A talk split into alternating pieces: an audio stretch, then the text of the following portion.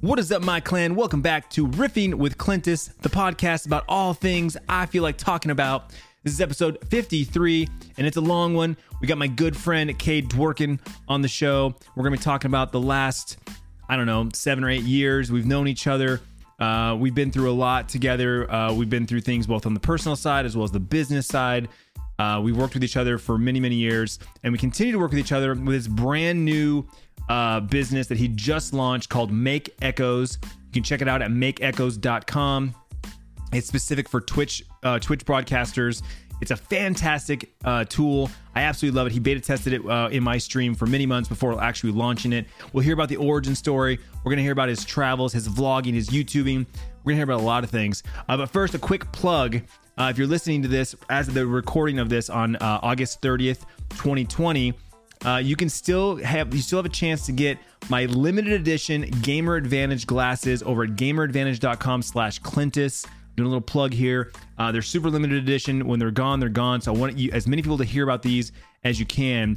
Uh, again, gameradvantage.com slash Clintus. Read up all about what blue light blocking glasses do, do, does for you. It helped me get better night's sleep. It has helped people with their eye fatigue and eye strain. It's helped them with migraines and headaches.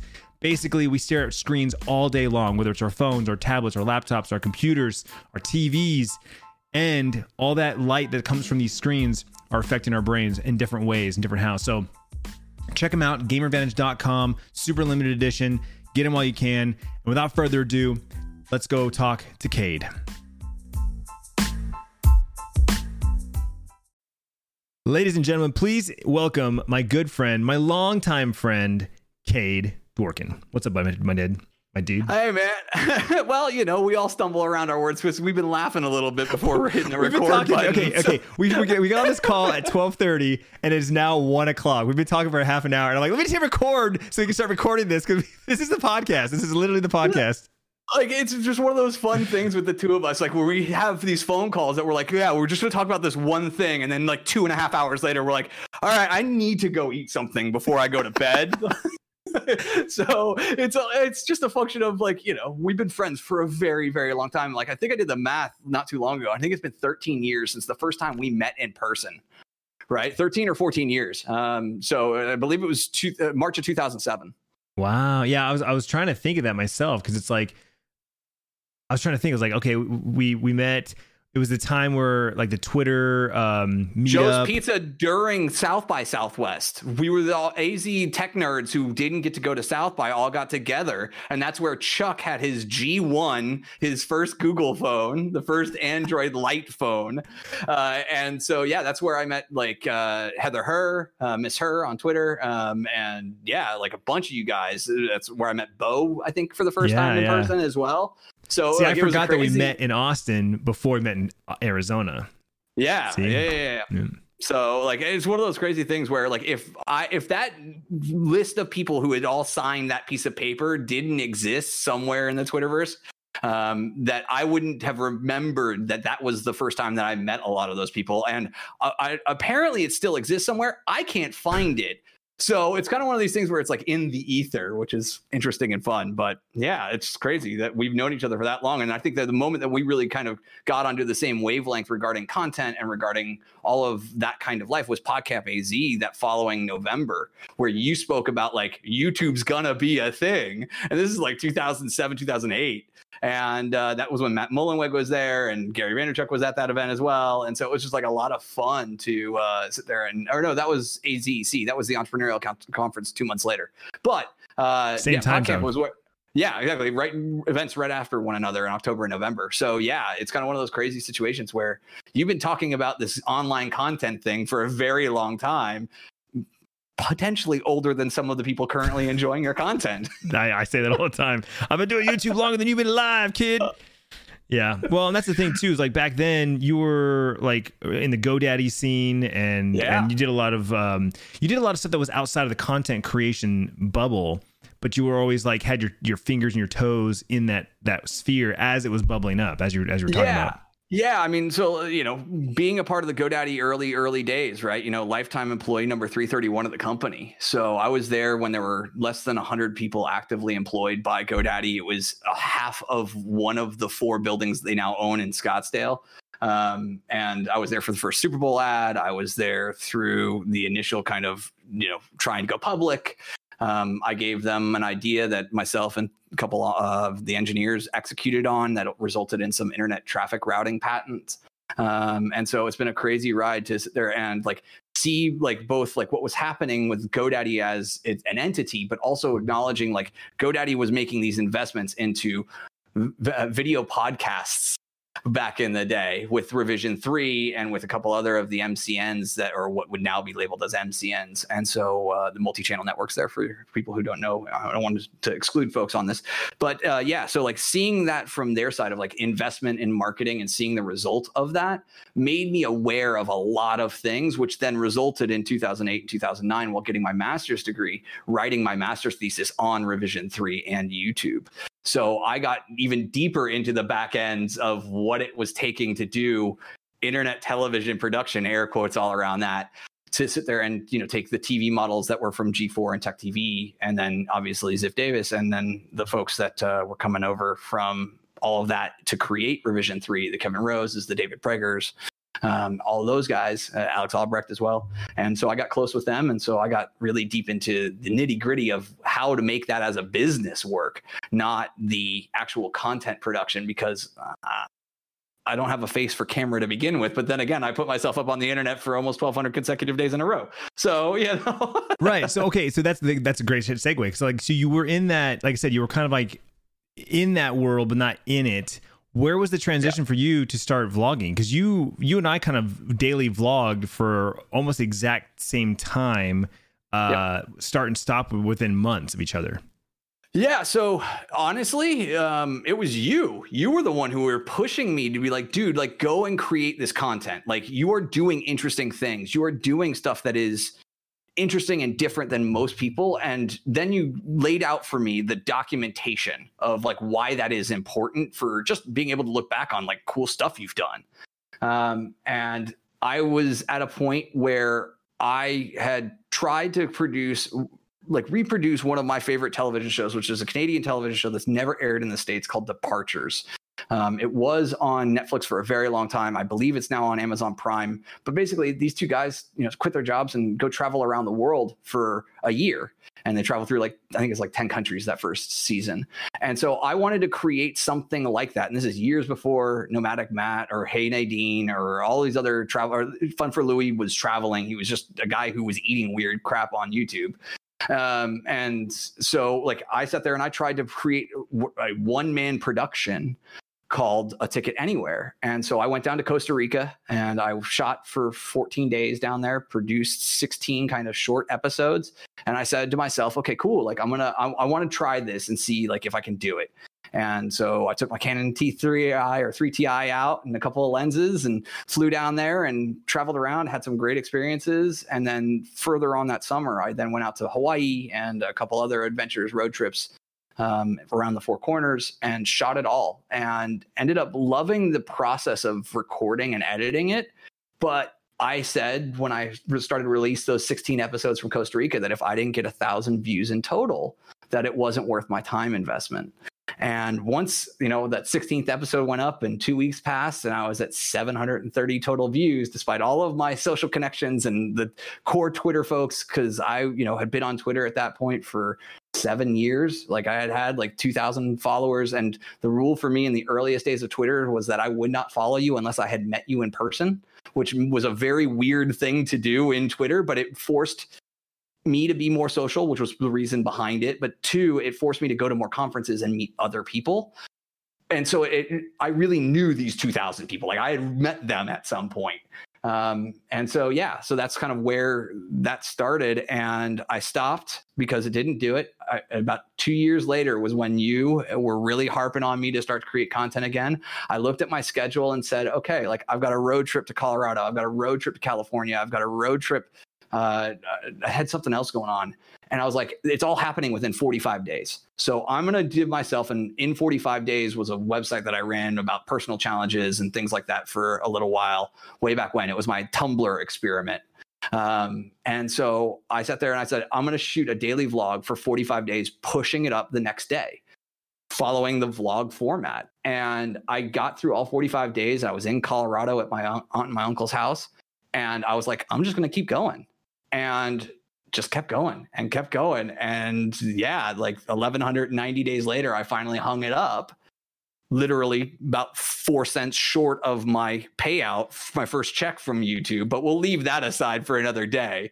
Uh, but yeah, so that's kind of where that's the that, that that that content and finally putting myself out in front of camera became kind of its own thing, and it was it, it just it became its it really did became its own thing. Yeah. So when you when you started that though, like you said, you just had a couple of trips here and there. You're going to Colorado, you're going to California, whatever. But that kind of sparked your like nomadic like talk about that because there were there were a couple of times we we we talked we we weren't like talking all on a regular basis like we do now but yeah. we would talk off and on and i remember we it was literally the, my first camping trip with my trailer you were driving from somewhere to somewhere and you're like i'm driving by and you were like i'm like what what are the odds of that and you yeah. literally came by and stopped at our campgrounds for an yeah. hour or two and I you popped your trunk, you showed me all your shit and I was like, "Holy shit, like this is amazing." So t- yeah. how did that start off? And then talk us through like that was a year basically, right? Uh, six months on the road, 182 days. Okay. Um, so basically, what happened was is that I was working at a corporate jobby job, which we may get into uh, in a little bit, where they didn't care where I was in the country so long as I answered my phone. Um, and so I started to run the numbers of like, okay, cool. I've got this really great apartment in in Ahwatukee, which is a really posh area, old money area of Phoenix, uh, south of the South Mountain Preserve. Um, and I was looking at it and I was running the numbers and I was like, man, like for what I'm paying right now, and I was just frustrated with a lot of things. Um, I was just like, what I'm paying, what I'm spending, my lifestyle. I just want to to to just chuck everything and go. And that's actually documented in the vlog. One of the days when I was walking back from the police station where I had to do the uploads because the uploads at that apartment complex were so bad from Qwest that I'd have to walk to the municipal sub police station because they had free Wi-Fi that was actually good. So I would walk over the mile to the substation and then do the upload and then walk back. And I, in that, I caught myself saying like, I just want to pitch everything and just go for a long drive. And so ran the numbers and found out that if I was staying with friends, family, or house sat for 11 days a month, it was profitable for me to be homeless. And that included all costs for hotels and gas and everything else, wear and tear on the car. And so I sat there and I was like, there's no way this actually works. There's no chance that this actually will come together. And so I had signed up for this website called housesittersusa.com where it's 30 bucks a year in order to be able to find people who are looking for house sitters. Basically, they're looking for people to take care of their pets or their homes while they're on vacation. And so, with some other previous experiences that I'd had, I got a couple of letter recommendations from folks. And I was like, all right, I'm going to sign up for this. I'm going to give it a try, right? It's January, I think it's like third or fourth, whatever it was, right? Right after the new year. I'm like, I, I want to just try and see because I got like four months until my lease is up. Can I get a house sit anywhere in the nation? Figure it out. And I sat there and I applied to a house sit in Temecula, California, which is now about 15 minutes up the road from where I'm currently residing. Uh, and guy sat there and was like, "Yeah, cool, let's do." It. Like we had two phone calls over two days, and he's like, "Let's go." Ended up that he was going on a business trip to, I believe the first one was to Ecuador, and then the second one was to China. He was gonna be gone for six weeks. I signed all the paperwork and said I would be there. Uh, you know, three days after I signed up to the site, I was in his house 14 days later and was there for the entire six weeks, literally living across the street from a winery. And I was like, there's no way that this works. And yet it worked. And so that was one of those things where I was like, okay, got back from that and looked at everything. And my parents freaked out about it when I told them about the idea because they thought I was absolutely crazy. And I kind of am. And so the, the thing that I did in order to assuage their fears was I was not allowed to throw most of my stuff away or sell it like I had wanted to. They made me made me air quotes around that. They really requested of me that I put everything into storage so that when I come back to Phoenix, it can all be there. I'm not starting from ground zero again like I did when I moved from Phoenix to Vegas and then Vegas to New York City and then back to Phoenix. They saw how financially trying that was for me. And so I did the prudent thing, put everything into storage. And April uh, 7th, 2015, I went homeless full time, uh, as I called it lovingly on the vlog, homeless by adventure. And that started the string of 182 days on the road where I was constantly all through all 48 contiguous states and doing house sits about once uh, every month for anywhere from a week to 10 days. How is okay? So how is that like? Because like you know, we obviously I've stayed in a ton of Airbnbs, and it's like okay, but those are specifically designed for guests, so you know everything is cleaned and the sheets are changed and the beddings and all that stuff like that. Like, is that kind of how it was for house sitting? Where like you did you sleep in their beds and it was amazing. Like it, it, so the answer is the vast majority of the people that I house sat for like begged me to take full advantage of their homes. And these were fantastic homes, like in Kansas City, in outside of San Francisco, like San Jose-ish area. It was like awesome, like awesome houses. Um, in Augusta, Georgia. So, like, yes, the answer is some of them had like guest bedrooms or kids' bedrooms that had been converted that I would stay in. But like the two big long term ones, the one in Temecula, the one in Kansas City, the one in San Jose or outside of San Jose, like all three of those, which were all longer than 10 days, like they were like, no, you sleep in my bed. And like, yeah, no, hey, like we just changed these sheets and like it was very clear, like they had just been changed. And so, yeah, I just like, I just basically took over these people's lives for the time that they were gone, taking their dogs on walks or, you know, starting this guy's ancient truck that he loves but you know doesn't drive on a daily. And he's like yeah man if you could just find a way to put like 15 miles on it over the the time that i'm gone i would love you for that. Cool. All right. And oh by the way here's the you know keys to open up the jacuzzi and the pool and everything i'm just like this is amazing. And so like i think that what what was useful for me and I think one of the core things, and Clint, you can talk to this directly, is that I have this weird calculus inside of my brain of being of sense of service to others. And you know, I won't ask for an appropriate, you know, amount back just because I'm like, well, I'm doing you a solid. And this house sitting situation was just the best of both worlds because I love pets, I love dogs, I love cats. I don't have any, haven't had any because I just don't feel like I'm in a responsible enough life situation to allow me to be a good pet parent.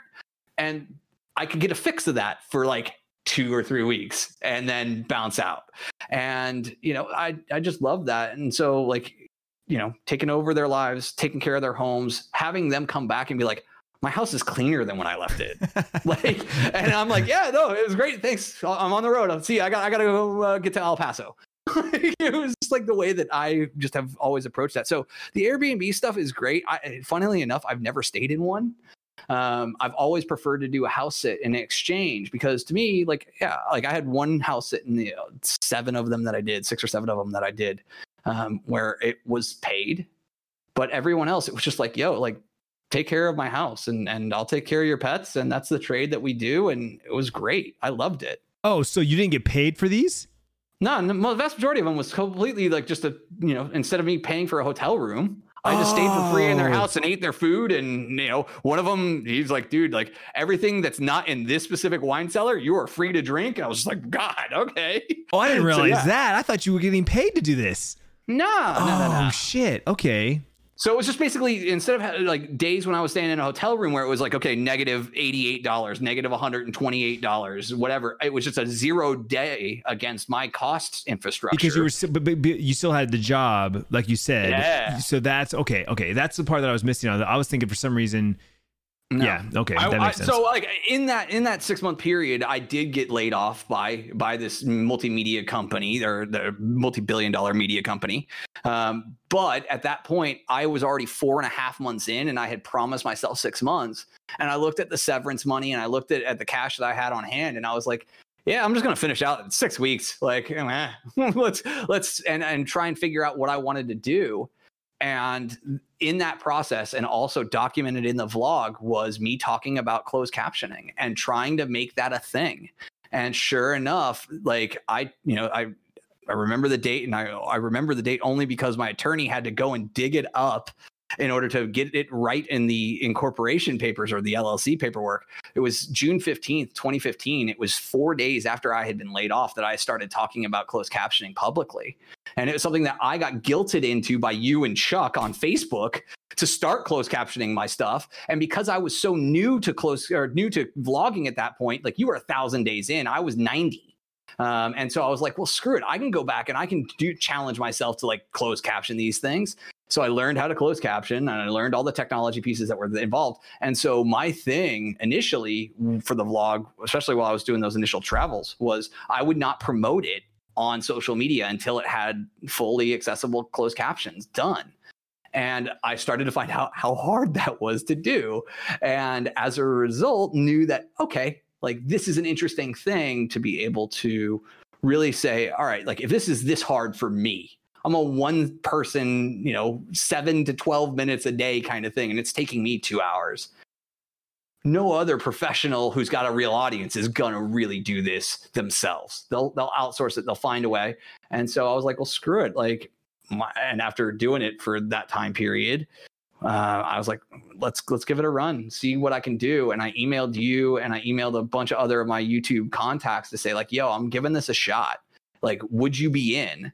And of course, you being you, and this is one of the many reasons why I think that we're super friends on a lot of things, but just like you being you, we're like, yeah, I'm in full 30 days a month. Like, yeah, here's like, where can I put a credit card in? Let's go.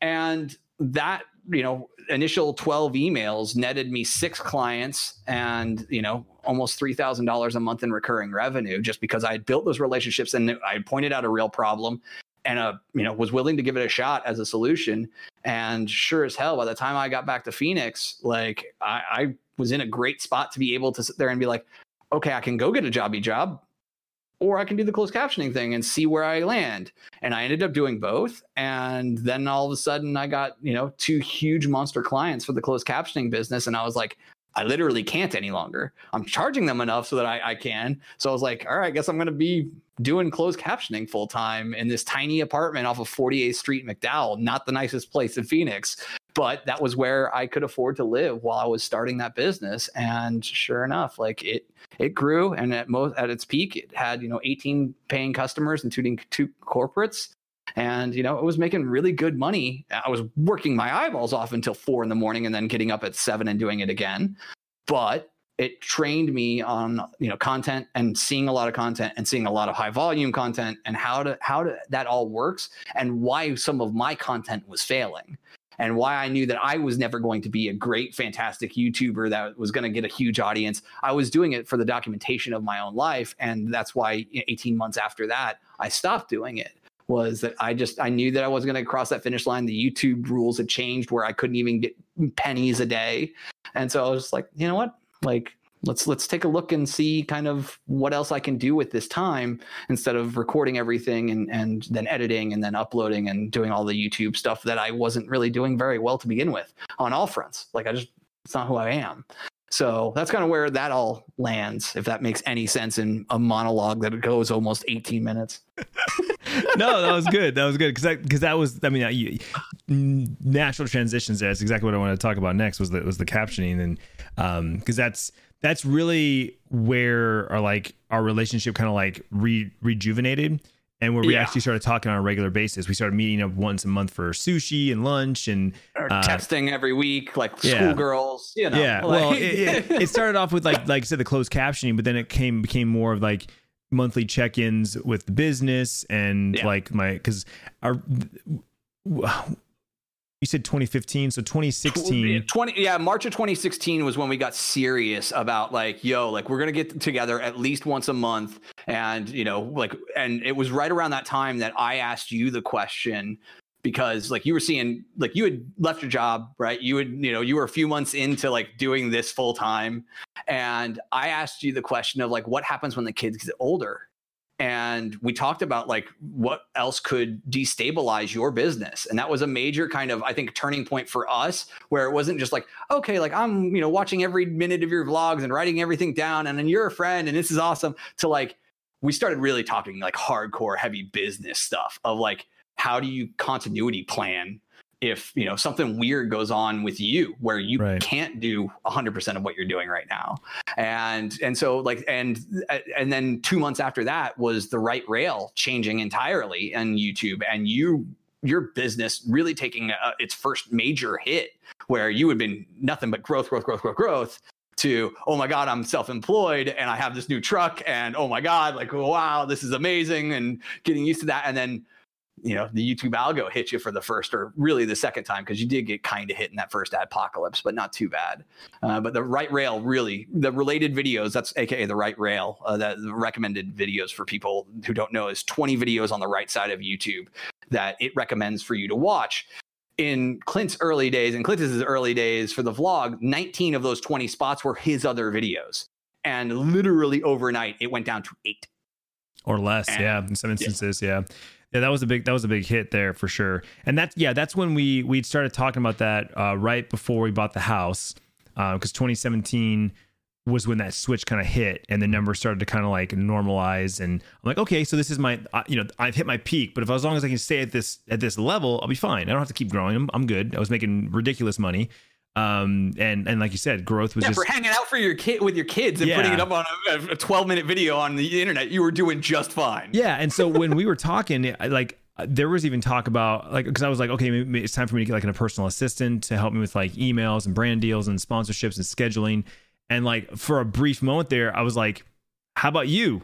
What we got, you know, re- we got real close. Like we were talking like actual like salaries yeah. and like how we were gonna figure out you know some kind of healthcare for me and like we were really really really close because like I knew that I had built out. I'd stopped doing all the closed captioning by hand myself. I had built up a, a set of like 24 independent contractors to help me out with that. I was still reviewing every video, but and to make sure for consistency. But what ended up happening was a lot of that time I didn't need to do that because I would have a dedicated person handling each channel. So once they learned, like, oh, that's Mason's voice in the background, she didn't need me to correct that any longer. Like right. she knew your guys' life. And so one of the things that I did that I think Rev would really and 3Play Media and all the other big players in the space would really benefit from is by having like a lead captioner who consistently is involved who enjoys that specific content. Because what i would do is i would pair like i had dan martell who's a big time business angel investor who creates some youtube content and, and i ended up pairing him with somebody who was getting her cpa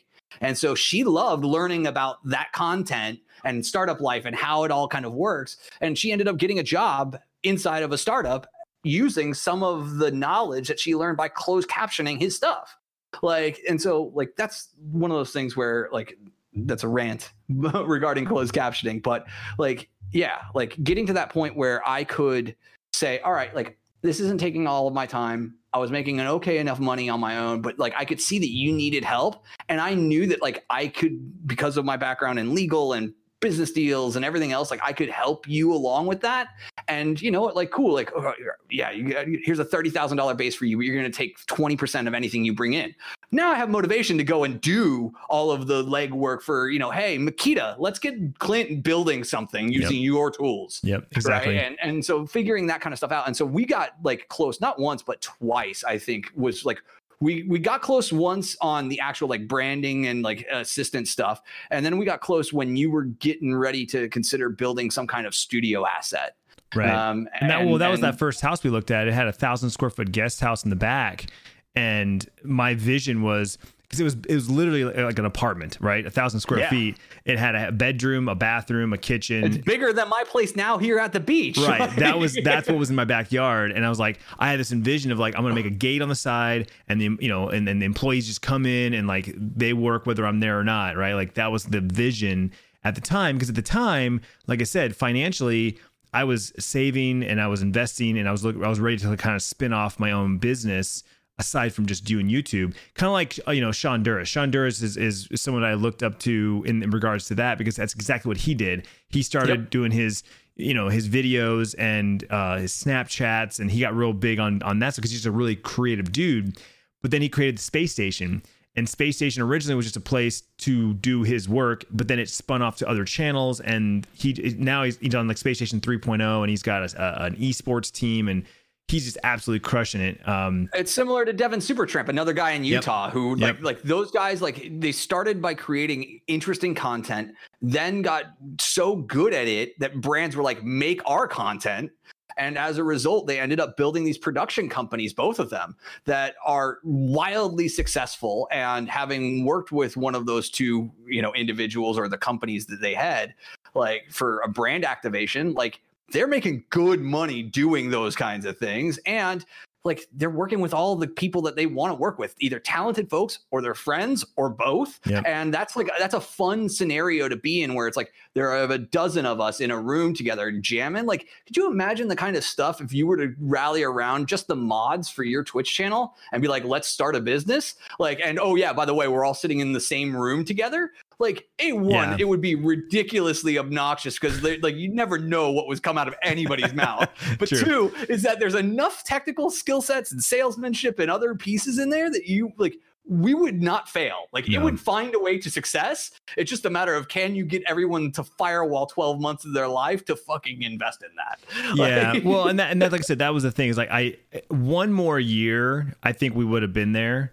yeah, Um, we could. I, I, I, I, knowing what I know from the numbers, there's no question in my mind that another year of that kind of like 2016 to 2017 growth would have put you over the because you would have had enough excess capital to be able to be like, yo, so I'm going to hire these first three people and we'll see how it goes. And Yeah. then once they start generating revenue, cool, that gets employees four, five, and six and seven. exactly. done. Exactly. Like oh, all I- and while that's how these flywheels work in business, kids. Exactly. Is that you don't sit there and and you know if you're not trying to take in a bunch of venture debt and you know taking on a business loan or an SBA loan or you know an angel investment where you're literally bootstrapping. The entire point here is to build something for yourself and your family and then have it throw off just enough cash to get that other thing started and then getting that so that it can support itself 100% as quickly as possible. Well, that's exactly what like the the rare drop guys, you know, uh, Corey, Ben, and Kevin. Like they're all content creators. They're doing the streaming thing, uh, the YouTube thing, and they decided to create a coffee company. And you know, the you know, the up until this point, there all the money they made from the coffee went right back to the company, paying for you know uh, Wayne to make the coffee. And then it, they've continued to do that and just reinvest it. Where they actually have, Hey. they, they say all the time they haven't really taken any, they haven't made any money because it literally just goes right back into feeding the company and growing the brand. And now they've got their first like big office and they're like you know a tasting room and they're just crushing it now. You know, two three years later. but and, that's one of those things where right if you're not having to take down that paycheck it the fuel that that gives your business is massive Mhm. and there's so much upside to that right and i'm getting into a position now with echo with make echoes which i know we're going to talk about here in a bit but like i'm getting into that same kind of position given some of the changes that have happened recently in my life. So i'm going to be able to sit there and you know what? Hey like the 25 clients that are there right? That revenue i don't have to take down as you know, hey, part of my consulting or, or contracting dev salary because things are changing right now. And so as a result, like I can sit there and I can turn to Rocco, my friend who's helping me out with this, just because, you know, he's an industry veteran inside of startup land and he's, you know, a little bored at the moment because he's got some health stuff that he's trying to work through. And, you know, I, I'm like, Rock, like here's 100% of the revenue minus my costs for servers and stuff. Go do whatever you can with it. And he's getting ready to really make that a thing. And like we may wait a couple more months just because like life is happening and pandemic is happening.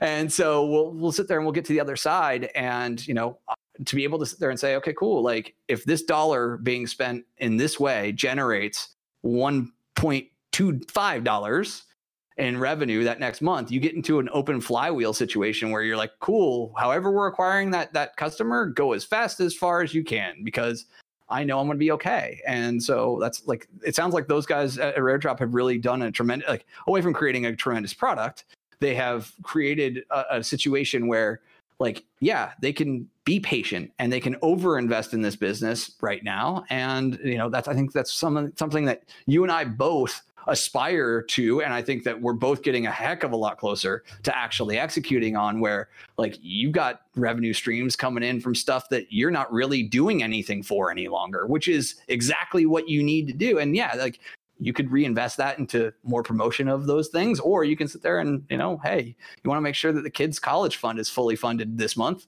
There you go.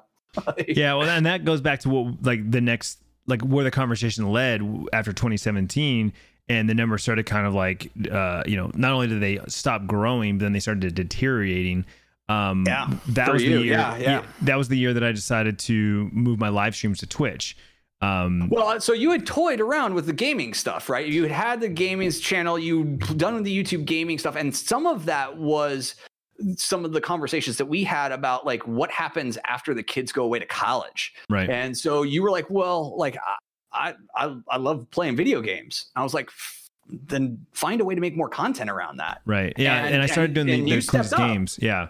I started yeah, doing the Clintus games and streaming.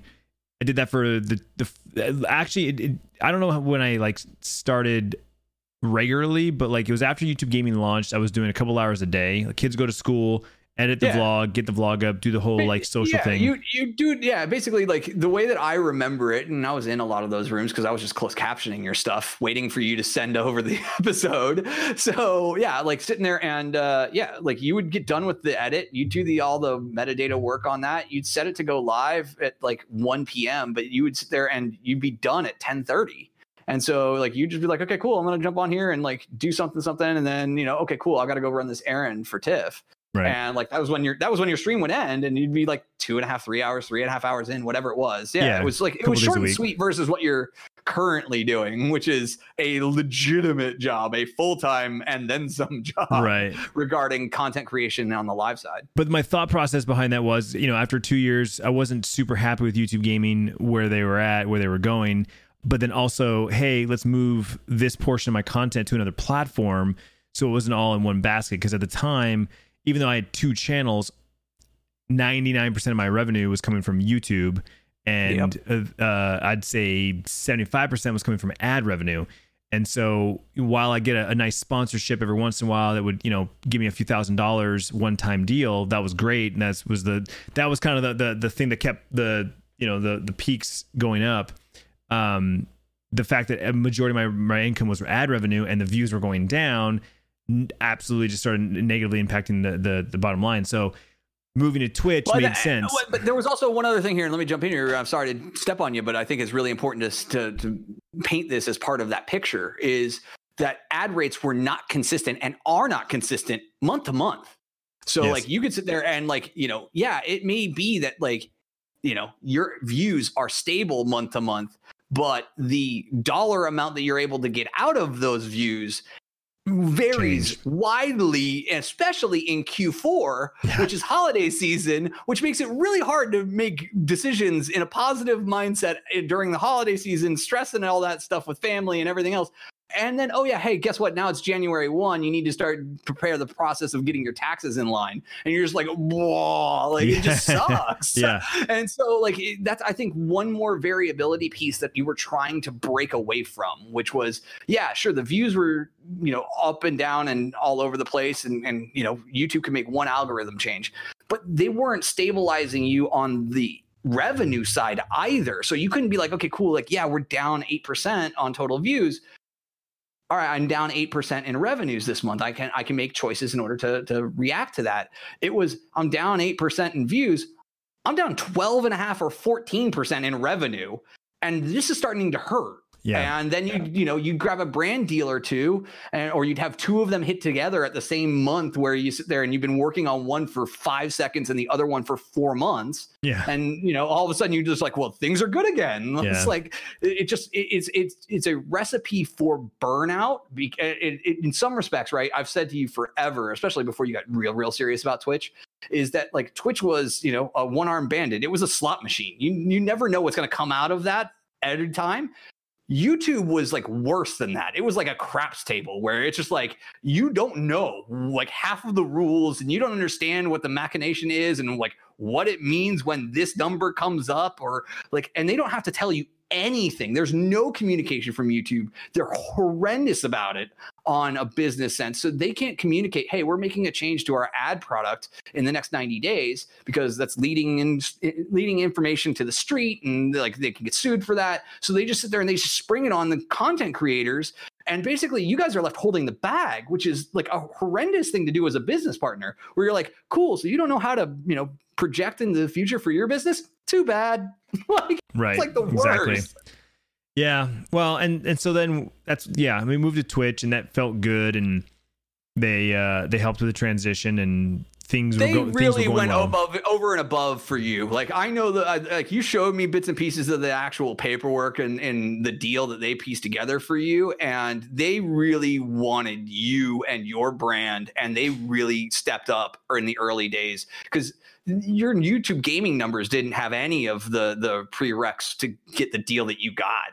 Like but Well, they, they they- invested in you. Right. And what's funny is is you know back then i was i, I was doing irl streams on my clintus tv channel and then i was doing the gaming streams over there and i was trying to separate the two. And i'll never forget one of the guys i talked to made a, a point that um like it doesn't matter what name it's under it doesn't matter what your content you're making it's clintus live and we want all of that and so you know one of the things with with twitch even now today is exclusivity when you are a twitch partner uh, you're not allowed to stream in any other platform. And back then, I was like, "Oh, I don't know about that. That was the uh, honestly the one thing that kind of held me back was I was like, let me stream to both. Like, keep, let me keep my YouTube gaming, you know, memberships over there and and whatnot. You guys have a better product. Let me just stream to both and let the the user decide where they want to go. And they were, you know, they were real big sticklers for being um, uh, exclusive. After I started doing it though, and and saw how better the platform was on Twitch, I was all on board with exclusivity. I was like, I don't want to stream anywhere else. I want everyone to be on Twitch. I want if they're gonna watch me live, come to Twitch, you know, that kind of thing. And so um, you know, things started going really well there. And I then started having the two the two streams of revenue. And then once that that engine was kind of rolling is when I started kind of, you know, doing the podcast and um, you know, actually started signing with with brands on a recurring revenue basis and stuff like that. And next thing you know, I think it was maybe 2018, maybe end of 2018, early 2019. I was at a, I was at a point where I was making I was having six forms of revenue, and and it was all coming in from different angles. And, and to your point you made earlier, some of it was is I don't have to do anything. Like I mean, I, I do stuff, but I'm saying it's not something where I have to consistently push buttons and it it runs itself as long as I keep Yeah. feeding it. Yeah, yeah. I mean, like, like there's no like. Let me dispel this rumor. If you ever think about, there's nothing that is actually passive income. It just doesn't exist. Sorry, it does not exist. There is some part of work that is required with all of it. it. A lot of it can be super automated, and that's kind of where I've built my professional career is building these black boxes that take consistent inputs and create consistent outputs. And you, as a customer, as a user, as a business, do not need to know what actually goes on in there unless you really want to. Right. And at that point, I sit there and I'll, I'll open it up and tell you, especially if you're paying me for it. But like, uh, like the, like that kind of situation where you're able to say, okay, cool. Like, you know what? Like this, you know, piece of work that I'm doing, right? This promotion of G Fuel that I'm doing, like, I know that that's going to produce real money that's going to come out in 45 days right? And i'm not having to create a ton of content for it. I'm just doing the things that i would already be doing but there happens to be a g fuel fridge behind me or hey i'm wearing a g fuel cap like and Yeah. oh wait hey i'd make a five second mention that oh 30%'s live again on my youtube video it's in front of you know 15 20000 people Yeah, like, exactly. Like, like that's that's the kind of stuff where it's like little bits of work, but it's kind of like half work. And when you stack enough of these half work things that actually do produce revenue, then that's one of those pieces where it's like that's where when people sit there and I, you know, you know my stance on people coming into your chat room and say, "Go get a real job," and I'm just like, you sell cell phones at a Verizon store, dude. He's selling G Fuel on stream. You're doing the different? same Yeah. activity. Yeah. Like- Well, like- and and it's the problem is 99% of the time nowadays when someone says that whole get a real job, they don't actually even mean that. They- They're just literally just trying to That's right. you know get under my skin or or, or start or start an argument or something like that because i make the argument all the time. My number one argument for that is like well that's like saying lebron james will get a real job because he's just playing a basketball game which is a kid sport back when we were on recess in elementary school.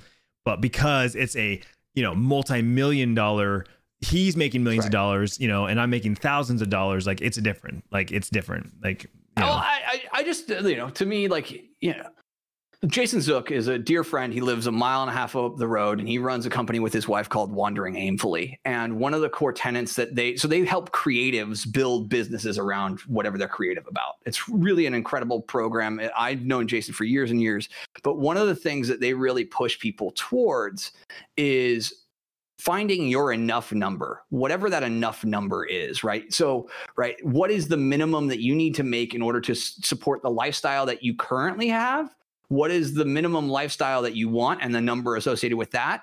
And then the thing that I think that they get really, really smart about is like, where's the one or two luxuries in your life? Okay, what are the what's that going to cost you? And once you get to that number, whatever that number is, right? For some people, that might be $6,000 a month. For other people, that might be $15,000 because you don't know all the variables that are going into that calculus. But once you get there, taking a look back and saying, you know, is this enough? Can I slow down? Can I, you know, just maintain versus this constant growth and growth hacking and like the business memes of like, you know, grinding your face off. And it's like, you I build businesses at this point, and I know you do too, Clintus, is that like we build these things to facilitate the rest of our lives, not be our lives. That, you know, like, yeah, I might work a ton right now, but I'm also like, I've got four different products in the market right now, all of which are at the early-ish stages or few users stages. And like that's cool. But I know that, you know, like I haven't touched Make Echoes in the past four days. It's produced more than two dozen videos and you know people are paying to use it like I like done. Like I don't have to stress about that. And the same for when was that said, which is the custom search engine for what's said inside of YouTube videos.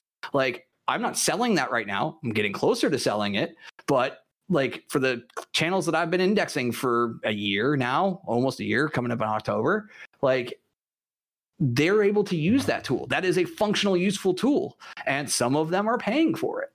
And so, like, that's great for me. That makes life really simple. And so, like, to know that that's running in the background and that that's cash flow and that I don't have to worry about like the day-to-day maintenance of those assets although i will still check on them. I'm still logged into backends of all of these servers right now so i can you know make sure there isn't something falling over and melting a server somewhere. Right. But that's that's me. That's my choice. And so like i, I think that the thing that that so much of this is is like figuring out what those assets are that you can create that end up creating revenue that enable your life to be the life you want to live. And I think that so many people think that it takes making a million dollars, yet they don't understand like in order to make that million dollars, you may have to spend a million in additional expenses in order to make that million. And what headaches come with that? And that's something that like I, you know, I had this conversation with my father in person, which was the first time we've seen each other in 2020, uh, the, earlier this week. Like, I have no intention of building a 50 person company to support Make Echoes. Like I just don't. I will not do it because that's not me. I'm not a good manager. I know this. Like I'm okay with it. And I also know that like I much rather invest my time instead of like developing a kid who's just out of college and teaching him how to code correctly and all this stuff. I want to go invest that time in the creators and like just hang out in their chat room for 3 hours. Like mm-hmm. that is that that like that doesn't make any sense on a business sense versus like the revenue the $29 a month that they're paying me but it does a lot for the relationship of like are they happy with me? Are they happy with the the product? Hearing how they're using it all of those pieces are very very relevant data to building a better product because much like there was with closed captioning there's going to come a point where i can't be in every one of these streams. Right now at 25 people i can try and everyone notices that i'm trying. Right. And that matters. And so when it gets to 250 people in a year okay like they're gonna know that like that's not part of the thing but like people will know that i'm making an effort and i i don't ever want to be seen as not putting in the work and that's just me and like that that may not be it for other people where again right if i make this lifestyle choices in order to sit there and meet my lifestyle and then i decide you know what cool it's thursday night and you know johnny and heidi are on the johnny and heidi stream singing their asses off I want to go sit there for two hours and just listen to good music from really accomplished country artists. I'm down for that. And it's good and it's positive. And that's investing in the community and understanding, like, yeah, like I may not have a product to sell them right now, but I might hear something that is a problem that I can solve for them. And then this is where I get myself into a lot of trouble or good trouble, I guess we can call it, where Snaps, She Snap says that I hear a problem come across in a stream or in a conversation, and Clintus, you can vouch for this as well.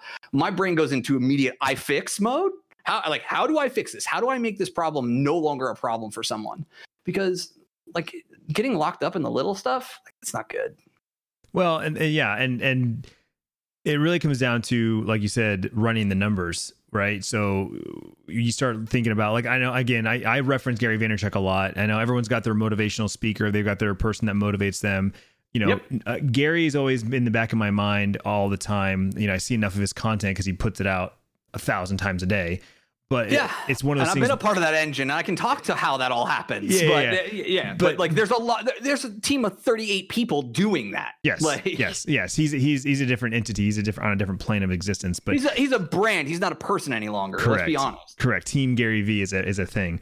Uh, but but uh, one of the things he talks about, uh, he's talked about multiple times. In fact, I just had this conversation with Bryce on Friday on our big long walk. Was you just need to make enough money to live a happy life. And and like what you said, whatever that is for you is different for every person. Some people have different needs. Some people want a nice car. Some people don't need a car at all. They're fine with drop, you know, uh, driving a jalopy and, and it doesn't matter. Um, mm-hmm. Some people want to live in a nice big home. Some people want to live in a downtown area where it's more uh, accessible. So you figure out what that number is for you, like you said. And, and it can change. This is the thing that mm-hmm. I want people to understand is that it can change behind the scenes in an instant, right? You meet that special someone or you get you're told that you're going to become a parent, right? You, like that changes a lot of the calculus on things very quickly. And so one of the things that I've gotten much much better on in the last 2 years is that what is right for me today may not be right for me tomorrow and it is not being indecisive by responding to new information. It's responding to new information. Yes. And so, like, you can sit there and, yeah, like, if you want Bryce to have that great life, like, that's going to look very different when he's 18 and living with six of his buddies in a house versus when he's 35 and has two kids. Yeah. Like, like, very different. And so, not associating your identity to those things, right, is a major kind of growth point for me of like you know not having a giant house or a super nice apartment or, or like the Benz that I drove around in, in the road trip, right? Like being okay like with less produces a lot of opportunity for good things to happen or for me to have the resources so that when opportunities present themselves I can invest. I can make that choice of like, yo, I'm willing to throw down, you know, a month and a half of my time where I'm not charging a client for my consulting services in order to build a new product. Well, and that and that goes back to um, the, the, that goes back to like like I said, a lot of these kids that look up to me as a, as a YouTuber, as a as a streamer, and all that, that content creator. You know, money is always a, a, big thing for them, right? Like because they don't have it or they don't understand how it works. And those are two things that that like when you don't understand how money works and you don't understand how to make money, it's literally the only thing that you can think about because everything you do in life costs money. Well, so that and they see I, they see other YouTubers with the bling bling, and you know they they take their YouTube money rented more than half of the time. Let me put it through your head: the house is rented, the car is rented, the watch is rented. So get it through. Like most of these people do not actually own these assets. Yeah. Especially yeah. if you're 22 years old and a TikToker in Redondo Beach, you don't own shit. yeah, or it's mommy and daddy's. Uh, you know, it's it, that too.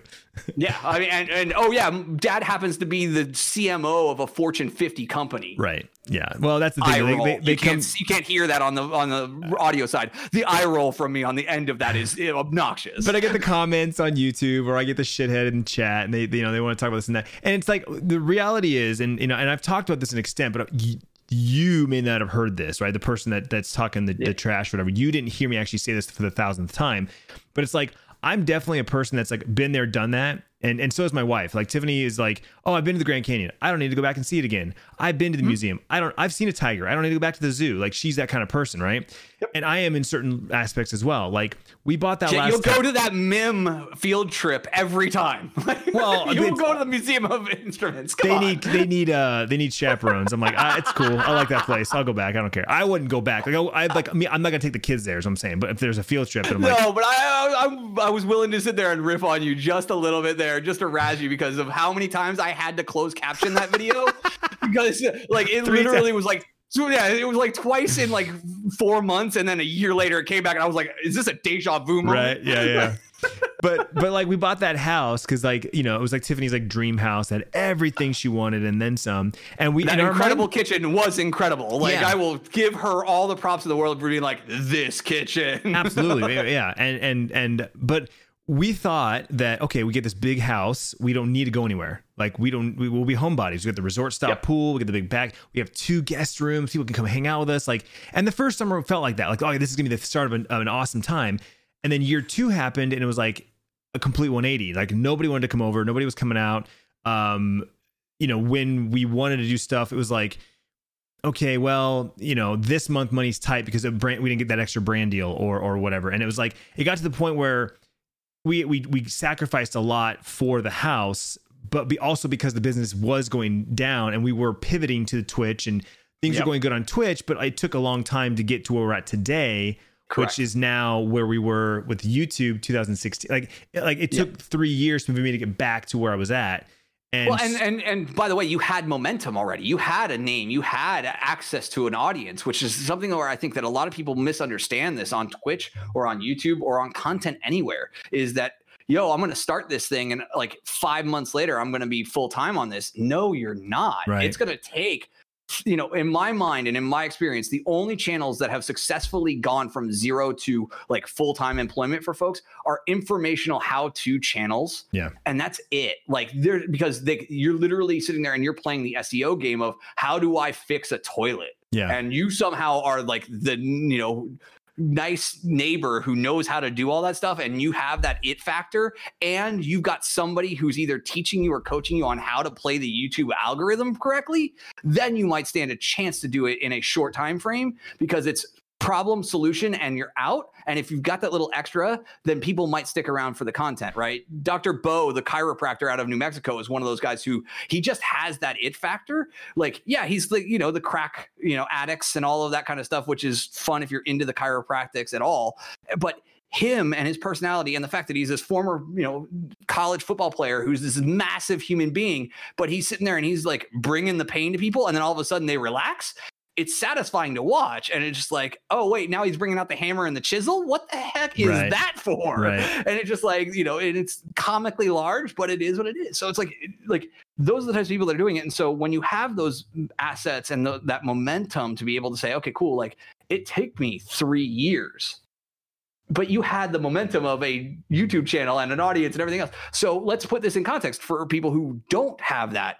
You need to be willing to do this at a near full time, we'll call it 25, 30, 40 hours a week if you're going to be really generous with that investment for three to five years to be able to support yourself on that, right? We have a friend in Snox who is making that investment right now.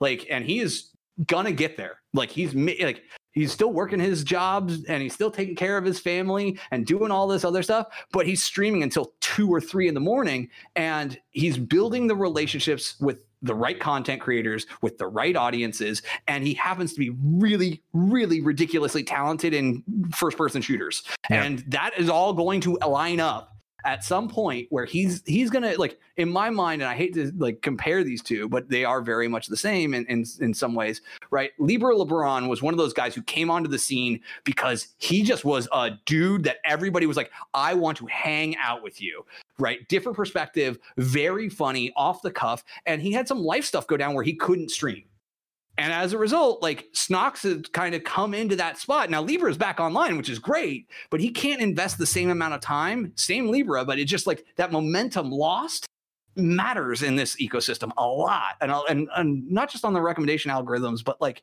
just in total. Like if your audience doesn't know that you're going to be there consistently, like it makes it really hard to build that audience, even if you're doing it at weird ass hours. That's my fault. My, my my problem is is I gain momentum and I feel like oh it's on autopilot, and then realize no it's not. This plane is fucking falling, and you need to grab that grab the sticks again because it's you know it's You, I will say that this is one of the things that I have, you know, tried to help you with over the years is that you come off the accelerator way too early. And like, I, that's why, like, for years privately, I've been like, dude, like, how do we build consistency? How do we build this so that, like, it's just something that's automatic, the same way that creating the vlog was for you. You know, cool, I'm going to edit this vlog before I go to work. And, you know, then I go to work and then I come home and I hang out with the kids and I shoot the vlog and then I go to sleep and I, sh- and like, it just became its own little rhythm, this consistency that was forced by the function of like, you had only X, Y time to do said thing.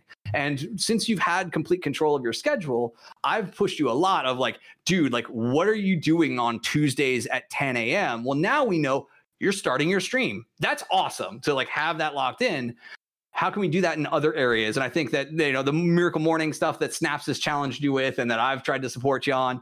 Like we're trying to build more of that for you internally because you struggle at moments with staying consistent even when it's good. You just kind of like, well, it's good, it's good, I, I, it's good. Like right. I, good. Right. Like and, and and instead of like, no, it's good because I'm doing the work. It's good because I am consistently putting in the time. And I think you are seeing that with some of the schedule changes and other things that you've done over the last year and a half on Twitch. Is that like when it's good and you're consistent, it's good. Now you may, you know, vacillate on, you know, hey, is this season in Destiny good or is this game the right game for me to be playing? Is this attracting the right kind of people as an audience? But at the end like you're still you know figuring that out and again that can change day to day. Like there may be a new game that comes out that you're super pumped to play that for some reason gets tons of front page love and you know the connections that you have with the twitch team they decide to put you on a homepage for a week straight because like you're having fun with it and they're seeing a great viewership all of a sudden now we get back to where we were with the D2 launch and that crazy 16 hour stream and like all of that crazy fun that that was like and so like being respective of where you are and what you're doing and why you're doing it not being tied specifically to the end result like this is a big thing for me recently with people that I've been talking with is like doing the work and putting in the effort and being okay with the result whether or not it's good or bad. Like knowing that you did the work but you did everything you could to make the work happen.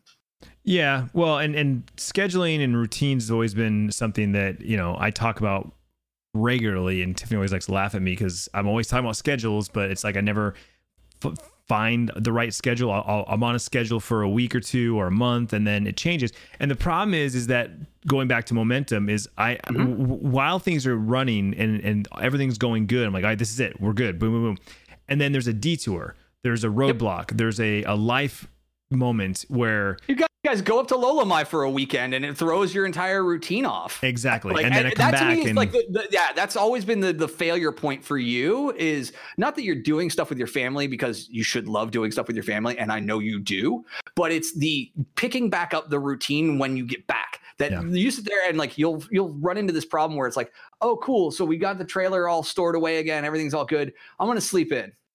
And I'm like, oh god, no! Like, please get up at 6:30 and like buzz my watch at 7:15 saying you're done with your morning walk. Like, like that's the kind of stuff where it's like, you know, for me, that's like just please like as you come out of that that's that transition like yeah you can have those changes but make sure they're changes for the right reasons is my recommendation to you and my recommendation to everybody which is like if this is working and you're enjoying the results of it keep doing it, even if there is a life detour, right? There eh, and they will happen. It's not a matter of if, it's a matter of when, right? You will have, you know, a new school schedule. You will have a new, you know, schedule at work. You'll have something different that will force you to make changes to that schedule.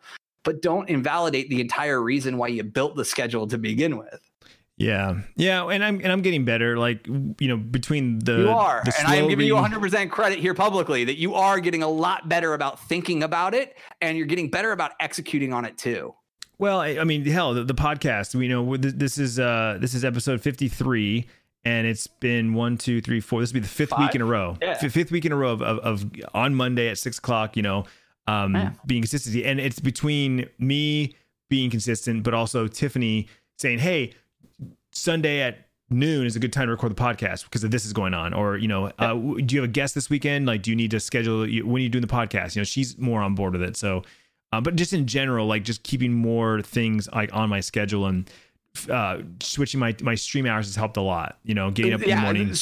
Her support has been huge in multiple times in multiple areas of your business, and I, that's the reason why, like, for almost a year there, every time we get together for lunch, I would ask for her to come because I knew that anything that I was saying to you, you would go home and stew about it. I would even hear, hear about it from her that she would stew about it because you were processing, like, figuring out like how you're going to do it, and then like it was messing up your time with the family because she could see you processing all of like the brain dump that we had kid just had. And so it was just easier to be like, no, no, like this is affecting your life and it is, you know, your family's business. So like she should have a seat at that table while I'm messing with your brain. Right. So like, you know, she's been tremendously helpful through all of this. And the fact that she is helping to firewall this time is akin to when she started picking up a camera like it's super helpful to you to not feel guilty about like oh i'm missing out on stuff with the family where she's like no go record for an hour and a half like go do this and Well, she and sees no upside from it she's a smart lady she recognizes that that all the things that I do is all wrapped up into the business. And even if I if it's me on my phone for ten minutes, replying to tweets or Instagram comments or YouTube comments or you know whatever, p- putting up a photo that I took four hours ago on Instagram because it's it's it's again it's that uh you know the podcast can't hear my hand, but it's like that that constant like airstream of uh, pushing me back up, pushing it back up, pushing it back up. Because at the end of the day, everything that I do is all about attention.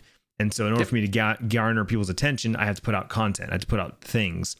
And so she recognizes that, but her big thing is always the timing, like the, the right place, the right time. Right now is not a good time to put that Instagram post up. Save it for an hour from now. But my argument all the time is, is that well, it's top of mind right now, and if I wait too long, I'll forget about it, and then three hours from now, I'll remember. But it's now it's too late. I'm like, oh, I should have got that fucking thing up four hours ago. Like, yeah it's always fine. And again, it's all balance. It's all Well, balancing and, uh, act. yeah and but uh, again right it's one of those things where that changes minute to minute day to day Yeah, right and true. and so like you know being respectful of your partner is a conversation that we could have a lo- on a lot of different ways but i think that isn't of super interest given my experience and expertise and, and whatnot but like you know understanding like what your partner needs from you eh, matters and when matters and how it's communicated matters. And i think that that you know you guys have built a hell of a partnership where she is super supportive of you and that you really appreciate and validate her for it and therefore like you protect the times like she asks for. When you guys go out to when it's not covid when you guys go out to your friday night drinks and you shut it down for the rest of the night like it's just you and her hanging out like that's the kind of stuff that makes me confident that like you are acting as a good husband and that's why i never text you during that time i never like i i'm i am conscious of that too and i don't know if a bunch of the other friends are I, but i wouldn't be shocked if they are like that Sure. nobody's hitting you up during that time spot because we know that that's tiff's time Yeah, I mean, I get a lot of asks to, to game or stream on Friday nights because it is Friday night, um, especially with friends. They just want to game, but it's like Friday nights always just open for Tiff, especially like I said, pre pre COVID. Uh, you know, Friday nights are a happy hour, and where we Yeah. live now, we've got multiple restaurants within you know a, a bike distance away. Um, that was our kickoff to the weekend, and I've really, I'm I'm even right now going harder into Monday through Thursday. I only see the family during at dinner. Right, Uh, we wake up in the morning. I go for my it's walk. like you're back at the job Yeah. like you're back in the office I go for my walk, or now once or twice a week, I'm doing a workout with Tiff in the morning. which I'm so proud of you about, dude. I like. I it. I know you do, and I know it. that I know the ab workout is just completely just like the thing you hate the most. But I promise you, keep going. I know, I am. Well, again, it's another thing for us to, to come together on. You know, right now we're coming together on this whole plant thing that I, this whole plant addiction I'm on, which I, I I'm I loving the planting, but she's loving the pots and the decorating and stuff like that. So it's something we do together. It's and it's perfect for you guys to Yeah. do together. So, but but right now I'm like going harder. Like I still feel guilty. My biggest thing is I feel guilty when I'm not there for any moment with with Tiff and the kids. Um, it- you know, I'm big on like, hey, there's a sports thing going on. I'm gonna go see my kids play sports because they only get so Yep. many games. or something. And like I know, you know, other and people. at this point, you're only getting so many more years. Yes, right. I yeah. mean, like that. I think that that is becoming more and more real for you in the last, I would say, two, last two seasons for volleyball in particular, but Yeah. also with Bryce's last basketball season. Yeah. Like when you when we met up in Anaheim, like I've I've got a sense that like you know that there are only so many more times that you're going to get to do this as a dad. Yeah, no, absolutely, and, and yeah, specifically with even with Sierra because volleyball is her passion, and she's gonna play the next three years in high school and pursue college just for volleyball. Like right now, she So has. n- I, I'm I'm going to sit here and I'm going to put this on the record because I, you know, you and I have spoken about this previously uh, uh, out in the driveway that one time about like I thought that she, uh, you know, whatever this was two years ago, has enough of the tool set and the drive to do it. I'm going to put it on record now that I think she gets an offer from an NAU or somewhere like that where it's going to be a smaller school, but they have a program and that she's going to get a partial, if not a full scholarship as a result of that effort, that work. I think that that comes together. And I think NAU and the excuse for you and Tiff to go up to flag every other weekend is a real good situation for everyone involved. That, you know, like Tiff doesn't want the kids being super far away three hours on a drive that you guys know like the back of your hand with a trailer attached, which you probably wouldn't do all the time going forward. Right. Well, good- and that's the thing is is uh, like I was gonna say right now, you know, she's almost 16, has no what she doesn't know what she wants to do. Like she's like, I'm gonna be a doctor or a teacher. Like she, she hasn't got that far yet. Because people ask all the time, like, what's what school is Sierra thinking about going to? What you know, what college? I'm like, she doesn't even know what she's gonna do tomorrow. Like you know, like yeah. Bryce is the same way.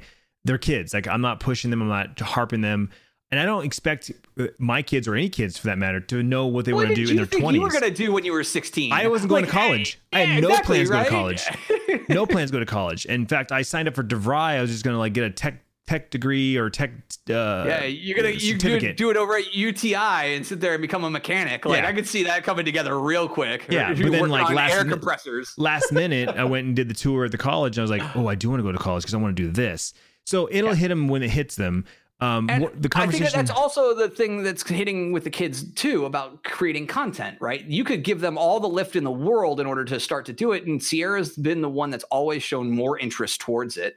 Um, and so, like, but you can't make them make the content; they have to do it. And I think that's one of the things that I will give you all the credit for in the world, both publicly and privately, of the fact that you're not pushing your kids into it.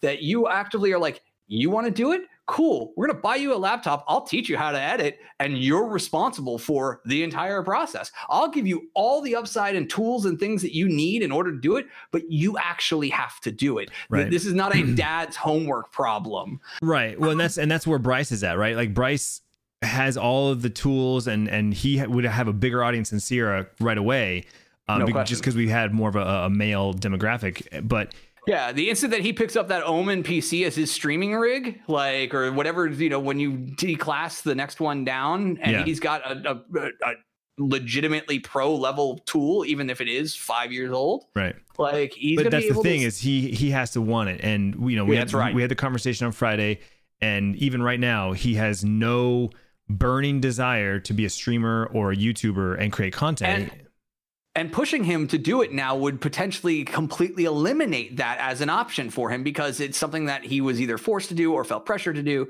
And you know like we've talked about recently not too long ago is like he may flip that switch the day that he needs to know that he needs to make enough money to afford gas for the car. Yep. Like that that that might be the motivating factor for him to be like well i could go flip burgers or I could turn on all of this equipment that my dad has so graciously given me and make five times as much doing stuff that I actually want to do. And yeah, it's a there is a bit of a job to it.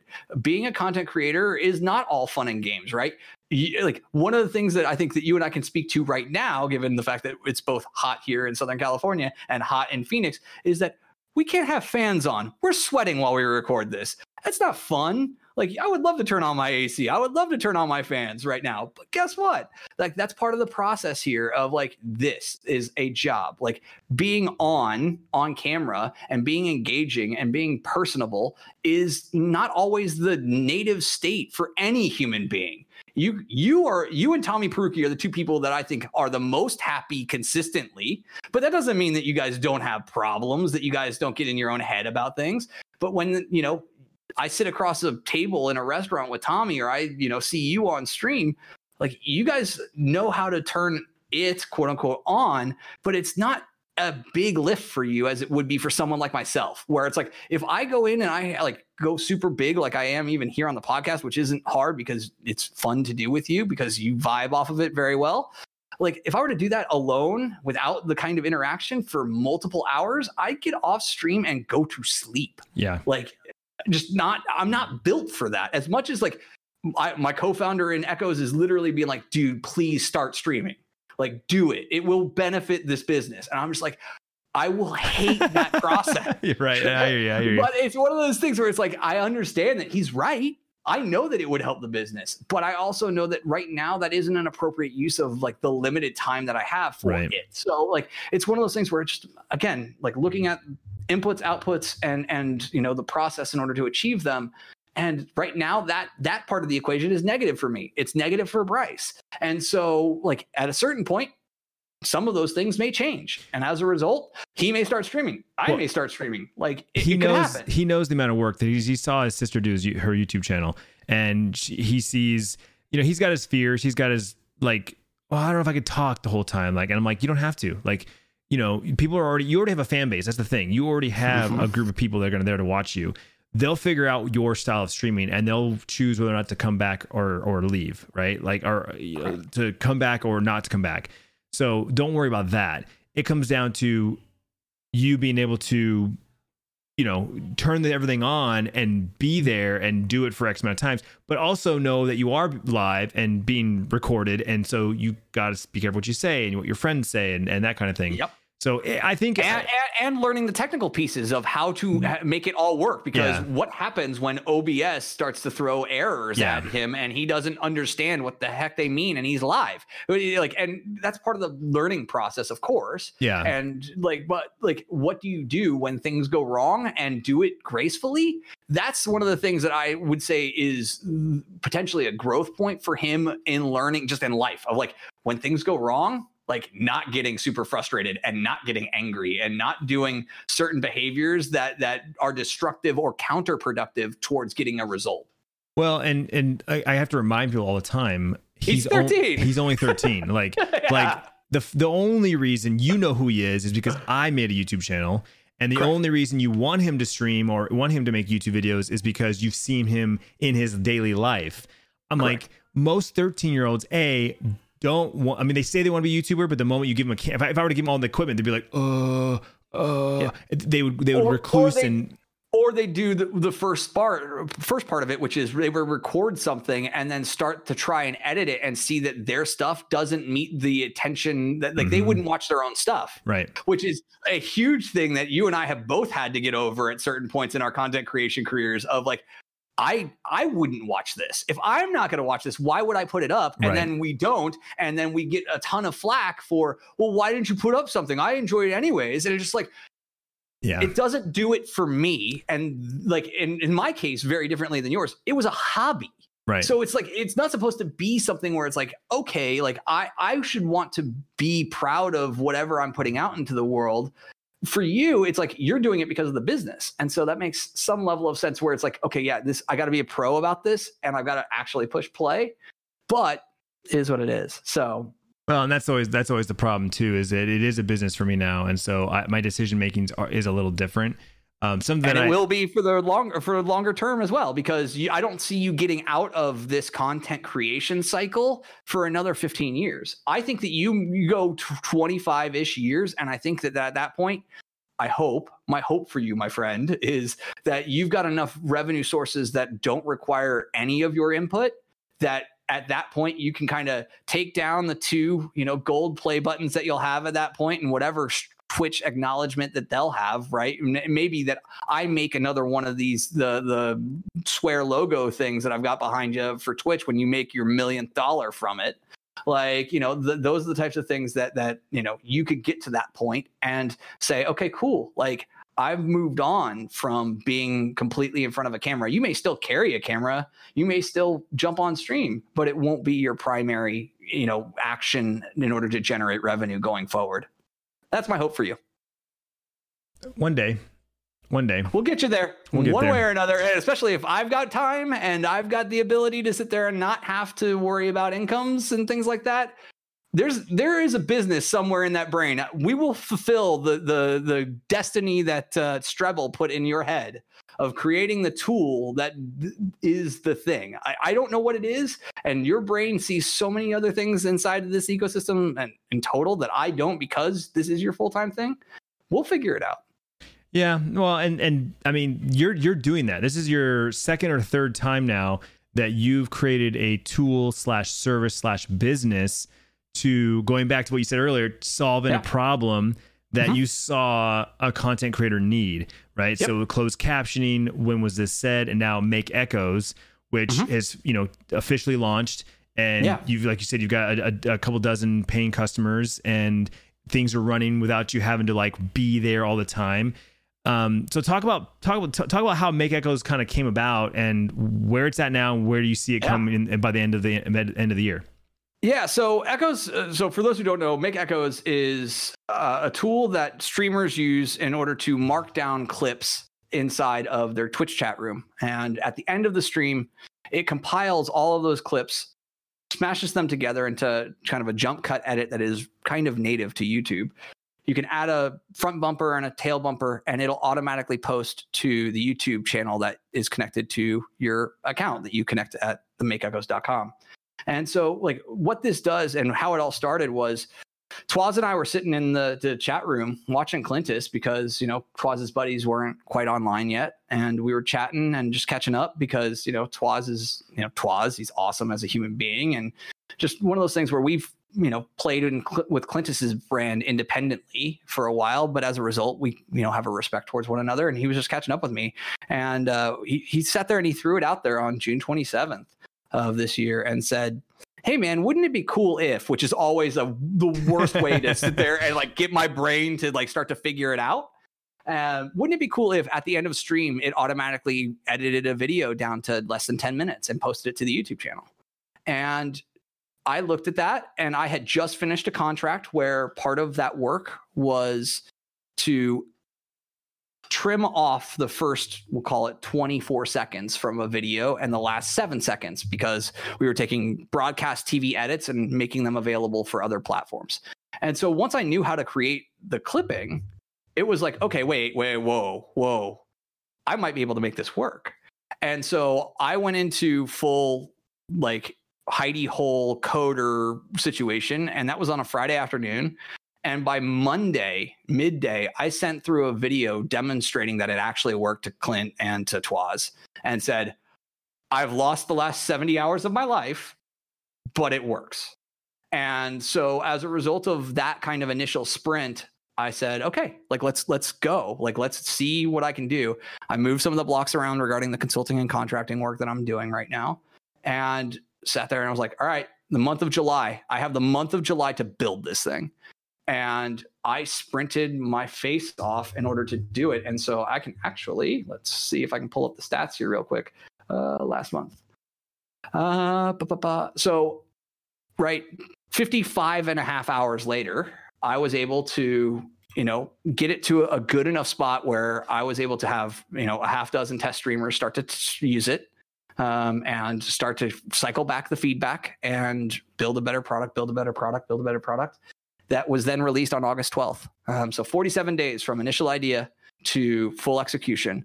Now, I will say the caveat is there is that as a professional coder, I have my own framework that I call Project Phoenix because it rebirths itself every time that I use to make you know the standard bits and pieces all work together. So my accounts, I don't need to build an, a new account infrastructure every time, or my integration into Stripe, I don't need to rebuild that every time. But the actual nuts and bolts of this piece, like it was a Twitch chatbot that is 400 lines of code, and uh, you know uh, the actual rest of the application that does all the piecing together, and then the stuff that pushes it to YouTube like grand total, it's like 10,000 lines of code that I wrote over 55 hours and have continued to invest in. And so, yeah, I launched it. And the feedback that I continue to get from everybody is, oh my God, I will never stream without this now that I know that this exists. And my response is, go tell your friends, please. Right, right. like, but I also acknowledge that like it's super early days. There are a lot of missing features. And so that's kind of what is on my mind for the next 90 days is cool. I have these lists of things that i want to get done for this product like you know like just uh let's see like i can pull up the list here. So like right right now like if you were to do a exclamation point echo inside of clint's stream it, if you're an approved user or a moderator it will mark down for 30 seconds. One of the features that i had has already built into the system is you can hit pound echo and then add any number of words after it which gives an internal title as to what that clip is about. What I have found is that even asking people to make that request to type that up mistimes the echo call out itself. So the clip isn't lined up with the funny or interesting or compelling moment. So one of the things that's on my list that I wanted to finish earlier today, but I decided to record this podcast with Clintus because it's rad, is the Echo Clip title, so that you can after the marker's already been placed, then go back and add that title into in via just the chat room versus going into the back end or anything else, so that when Clint's at the end of his stream, he can say, okay, cool. Like, I don't need that clip. I don't need that clip. I don't need that clip. Delete, delete, delete, delete. All right, now I can kill my stream and it will just be the clips that he wants. So he has some level of information about it. So like little features like that, little polish points like that are what I, is what I'm trying to do between here and the end of the year. I would love nothing more to get some of the marketing stuff spun up on it as well, which is what I was talking about earlier about like Rocco having, you know, the revenues from the business to be able to play with that. Um, and you know, my my hope is by the end of the calendar year that it's at least at 100 users, and that you know the system is elastic and able to scale, so that if a thousand new users come on, or you know, Broman decides to get really loud about it because he is one of our paying users, or he wants to get Lupo or Tim the Tatman on in, involved, like that's that it won't fall over. And I think that there's a real possibility that that will be the case. Yeah, I, I it was it's funny because I know that, like I said, the, the conversation kind of happened during one of my streams, and so the conversation was kind of like uh, sparked off the fact that I, uh, someone was telling me why I don't, you know, make more gameplay videos or highlight videos, and you know, I've got this gaming channel with 140,000 subs, it's just kind of dying, and it's like. One, it's it's making the time. I don't. I won't say that I don't have the time. Just it's making the time, but also it's just, high priority well high priority that's the biggest thing yeah but it's also just the thought of doing it right like i just streamed for eight hours i get yeah. off i catch up on the, all the notifications from my phone emails texts uh, you know notifications from twitter and instagram everything catch up with the family catch up with whatever and then it's like back to work mode my thought process isn't go back to that stream and and watch and like pull but, clips uh, and but then also remember the physical hardware demands that would be required to load up an eight hour video into Premiere or Final Cut Pro. Like you can't have a rinka-dink machine do that. Like you have to have a big boy video editing, you know, capable machine, which you know most of the streamers do because you've got the streaming rig. But you may have to stack in 32 gigabytes of RAM to be able to even start to open up some of these files. And that's not fun for them to go back and like after sitting in a chair for eight, six, eight, 10, 12 hours to then go back and go rewatch or go find that clip or pull down all the highlights from Twitch and then try and recompile them. And like it just, it just so unnecessarily hard. And yeah, this tool just like is like, cool, you, you streamed, you, your moderators, approved users said the things, you end the stream and now, like with the new server that we're running on, like it's taken like for streams like yours that are average, you know, four, five, six hours, eight hours on the long end with a dozen clips or less, like it's pumping those out in like eight minutes. Like it's kind of crazy. And like now with the email notifications that launched this last week, people know that it's available inside right. their YouTube That's channel. another good one. Yeah, exactly. Knowing that it's like, ready and oh, well, let me go click on that and, and you know, do a quick well, and, edit. Yeah. And that's one of those things where, right, like thinking through of the user experience, right, is a major piece for me, right? The closed captioning company, I never asked for permission to be in your back end. Like I found a way to hack the YouTube system so that I could post your closed captions live for you without having to get access to it, right. which made it a 10 times easier thing where there was no chance of me ever stumbling into your ad revenue dollars or you know your YouTube analytics back end. But if you tie in your YouTube account and somebody does some shady stuff, which has happened with some of these providers before, like all of a sudden you're exposed. Right. And so like this is the same kind of thing where it's like I I literally like I fought with Twaz initially on this about like do I really want to have Google OAuth authentication on this platform because I don't want to be able to do anything. He's like, dude, just use the one scope. So if anybody ever says anything about like, oh, you're doing this, that, and the other, like I can literally open up my Google console and be like, 100% of my usage is on video.insert. I am only pushing videos. I'm not pulling any stats. I'm not doing anything in order to sit there and, and like I can always defend that now.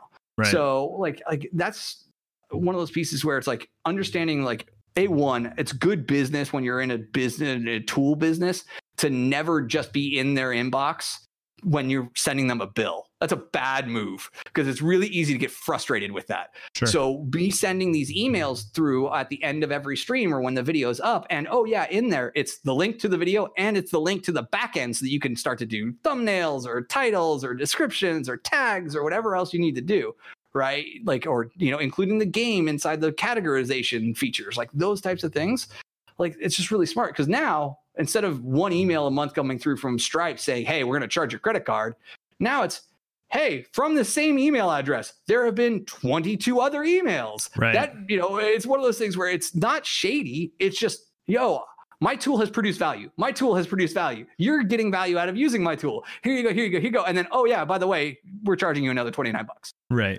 Exactly. it, it makes it uh, the context around that a lot easier to sit there and, and stick around, right? I find myself very proud of the closed captioning side of things. Like my average customer lifetime on that platform was like 17 and a half months.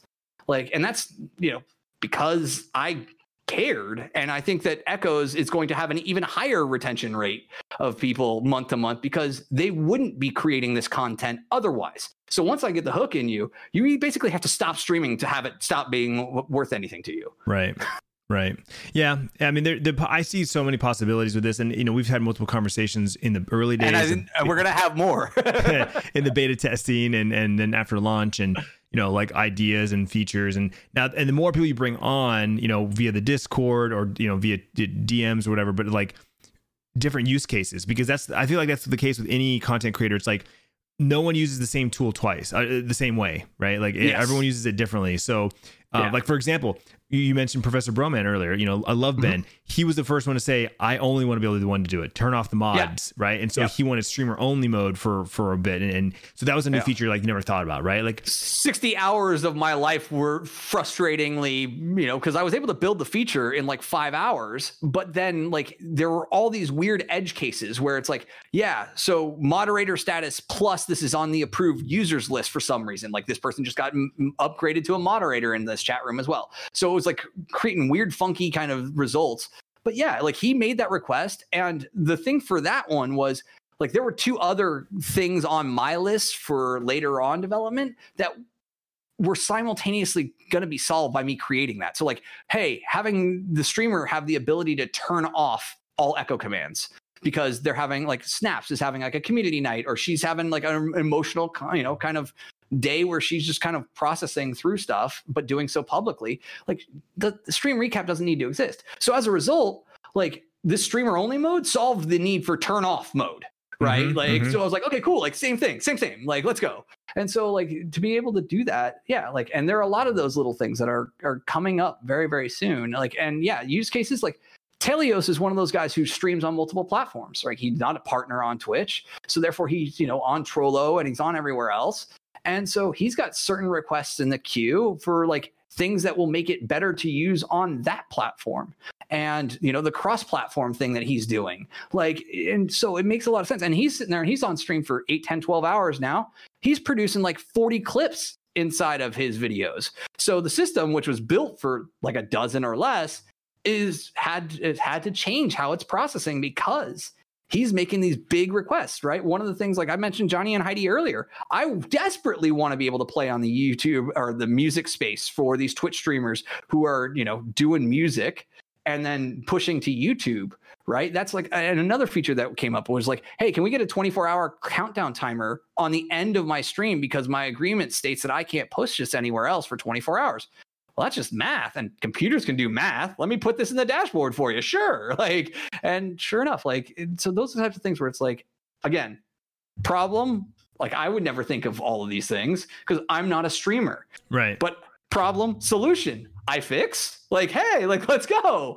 And, you know, for the vast majority of these things, they're small asks. It's not like I'm like getting like a huge ask of like, yo, so can I use this as a broadcaster for my corporate live stream? And it's like, no, like I've naturally, intentionally been like, I'm going to work with streamers on Twitch, nowhere else, not Instagram Live, not Facebook Live, not, you know, Periscope or wherever else is still out there right now.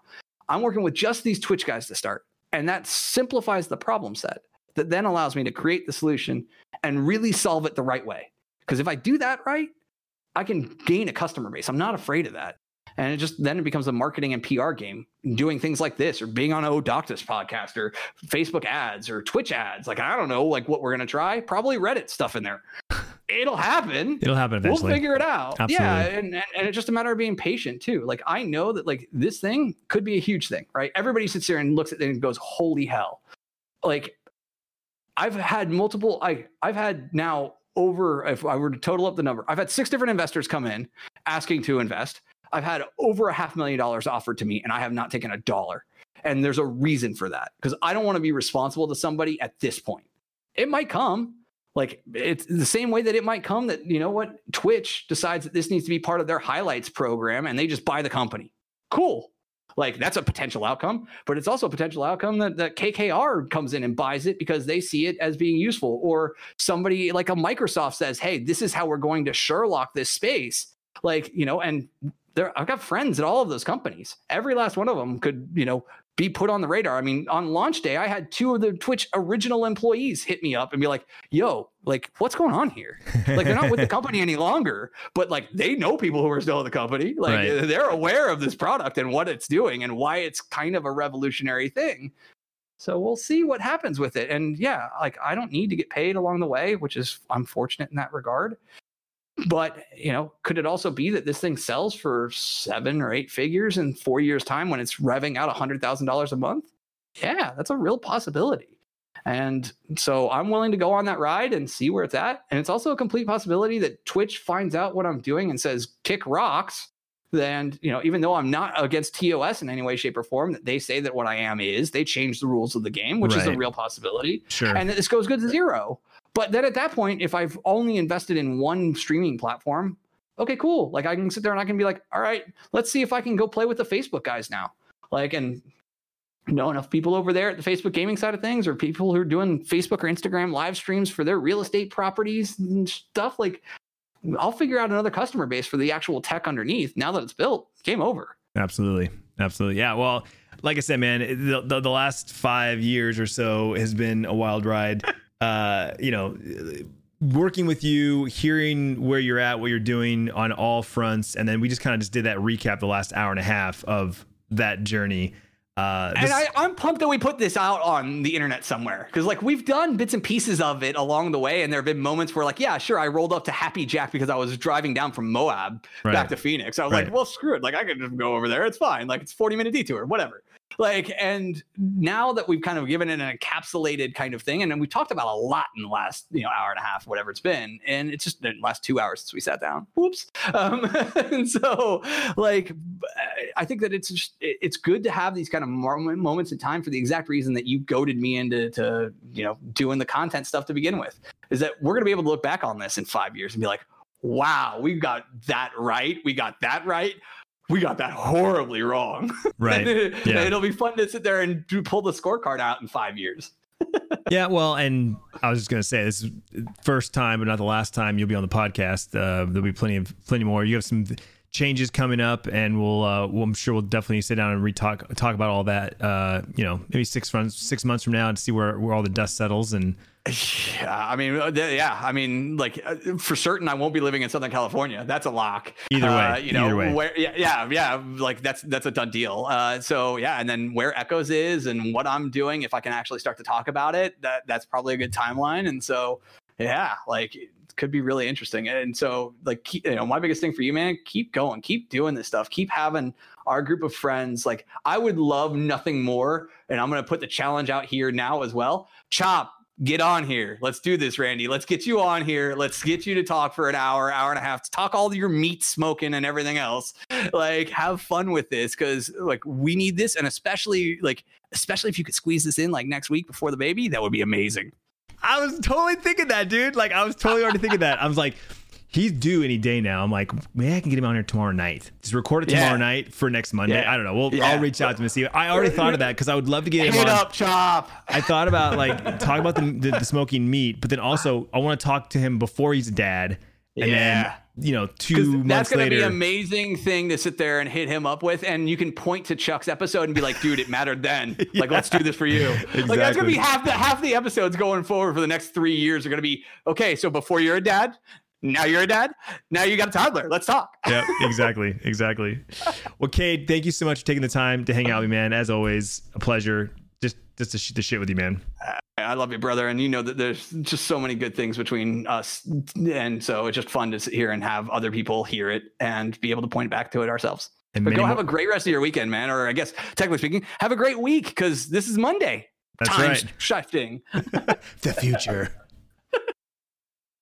Well, there you go, guys. I hope you enjoyed that episode with Kade. It's always a good time just shooting the shit with him and catching up. We talk on a, on a pretty regular basis, whether it's personal stuff, business stuff, but always a combination of the two. Uh, and really enjoyed that time with him. Uh, just a couple of quick plugs at the end here. Uh, as always, you can follow me on Twitter, Instagram, uh, subscribe to my YouTube channel, or uh, follow me on Twitch at Clintus. All my socials are at Clintus. Real easy for you there. Um, as always, if you have any questions for the podcast, you can send me a text message to 602 497 2046. Use hashtag podcast in your text so that I can uh, filter those out because I get hundreds and hundreds of text messages a day. Um, and I try to read them all and reply to as many as I can. But for specifically for the podcast, use hashtag podcast with your question and text it to 602 497 2046. I, I'm sorry, it's it's uh, it's U.S. and Canada only at the moment. We're working on international, but right now it's just uh, U.S. and Canada. Um, and uh, last but not least, come hang out in Discord. Come say what's up to the community in our partnered community server over at discord.gg slash Clintus. Download the app. It's free. You can get on your phone, tablet, computer. Um, join the server. Come hang out. We got people from all around the world. I'm talking New Zealand, Australia, Scotland, France, England, uh, India, uh, uh, there's South Africa, of course, the United States and Canada, Mexico. Uh, there's somebody in there pretty much 24 7. Uh, and if you're a Twitch subscriber or YouTube channel member, you can link your account to Discord and get access to the VIP lounge and the ability to post photos. Uh, so little bonus perks there for the people that do monetarily support. So uh, that's discord.gg slash Clintus. And that is where the community hangs out uh, when when I'm you know when I'm not live. So come say what's up, and I will see you guys next time.